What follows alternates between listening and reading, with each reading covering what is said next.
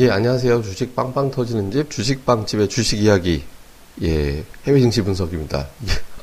되게 오래간만에 제가 이걸로 단독 방송하는 것 같은데, 그러니까 앞으로는 뭐 제가 이제 별도로 진행하는 팟캐스트가 있습니다만은 해외 증시 부분들, 그러니까 해외 증시 마감된 어떤 상황이라든가 이런 것들에 대해서는 요 방송을 통해서도 전달을 해드리겠습니다. 그러니까 제가 아침마다 이제 TV 방송에 출연해가지고 진행을 하는 그러니까 뭐 해외 증시 코멘트하는 프로그램이 있거든요. 그 방송 실황이랑 연결을 해가지고 해외 증시가 어떻게 진행이 됐는지, 어떻게 마감이 됐는지, 그리고 우리 시장에 미칠 변수는 어떤 건지 간단하게 짚어드리는 그런 방송으로 진행될 예정이니까 이 방송 많이들 확인하셨으면 좋겠습니다.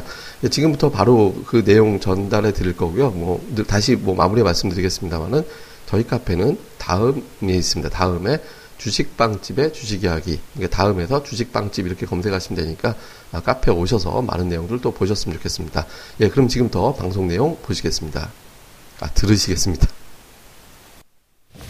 네, 해외 시장 분석 시간입니다. 오늘도 이동훈 대표와 함께합니다. 안녕하십니까? 예, 안녕하세요. 네, 반갑습니다. 자, 첫 거래일 앞두고 있습니다. 자, 마감 현황 해외 시장 분석부터 좀 해주실까요?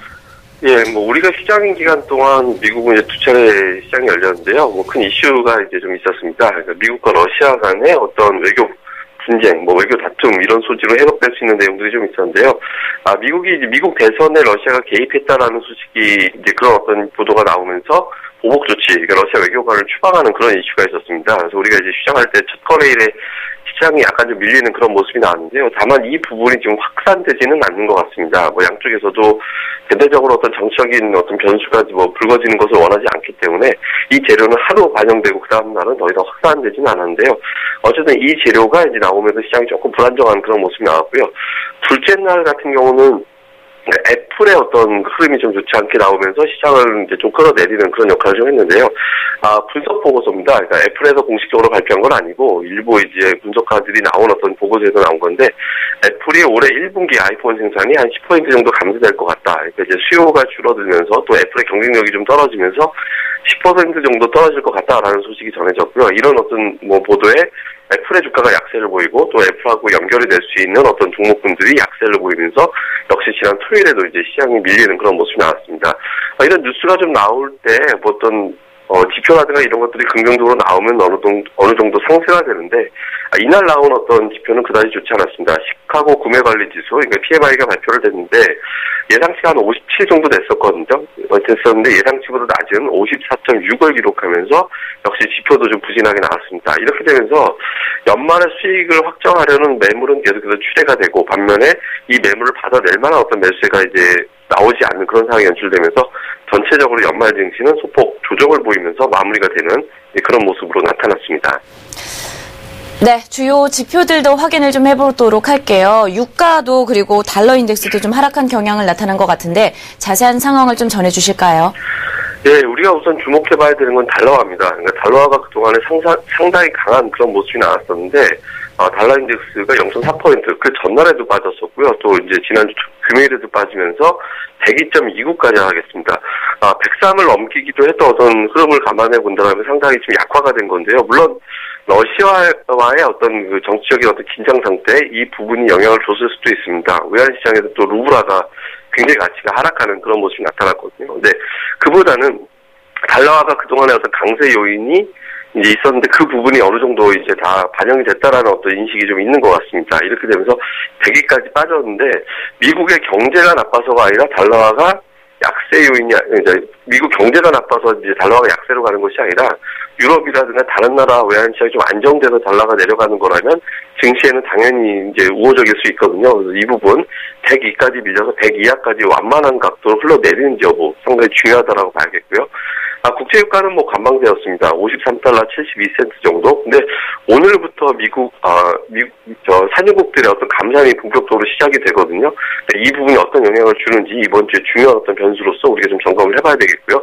그 외 지표를 보면 변동성 지수는 5% 상승하면서 14.04, 그러니까 제가 이 지표 설명드릴 때 12부근으로 내려가면 증시 과열이다라고 말씀을 드렸고, 이게 오히려 올라가는 게 도움이 된다라고 말씀드렸죠. 지금으로서는. 근데 14까지 올라왔기 때문에 어느 정도 미 증시의 과열은 좀 완화가 됐다. 우리가 이렇게 해석을 할 수 있겠습니다.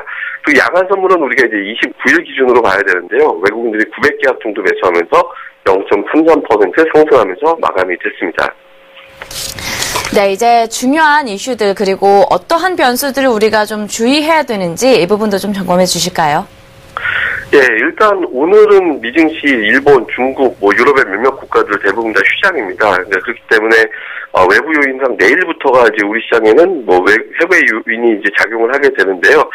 근데 이제 미국 시장에 하나의 이제 징크스가 있습니다. 최근 3년 연속 1월에 증시가 하락을 했거든요. 비교적 큰 폭으로 내리기도 했고, 적게 내리기도 했습니다만, 어쨌든 1월에 3년 연속해서 증시가 하락을 했습니다. 우리가 돌이켜보면, 아르헨티나 디폴트 이슈가 불거진 적이 있었고, 그 다음에 금리 인상이라든가 이런 것들이 또 불거진 적이 있습니다. 근데 올해 같은 경우는 트럼프 정권이 시작되는 어떤 그런 해기 때문에 1월에 연말에 이제 나왔던 트럼프 랠리가 1월까지 이어지는지 여부, 이게 올해 증시 전체적인 어떤 규모를 만들어낼 수 있는 관전 포인트라고 봐야 되거든요. 그러니까 2만 포인트 훌쩍 넘겨서 다우지수 기준으로 갈 수 있는 건지, 아니면 그 이하에서 머물게 될지, 그러니까 이 부분 우리가 좀 가늠해보기 위해서는 3년간의 징크스에서 벗어나는 1월이 되는지 우리가 좀 봐야겠고요. 또 한 가지는 이번 주에 중요한 어떤 지표가 많이 나오는데요.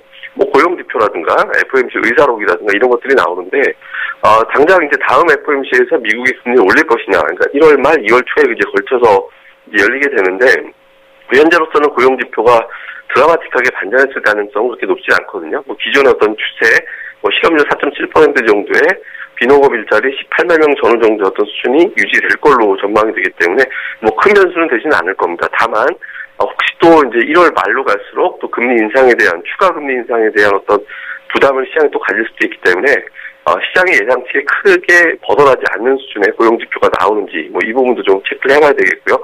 마지막으로는 이제 트럼프 논란입니다.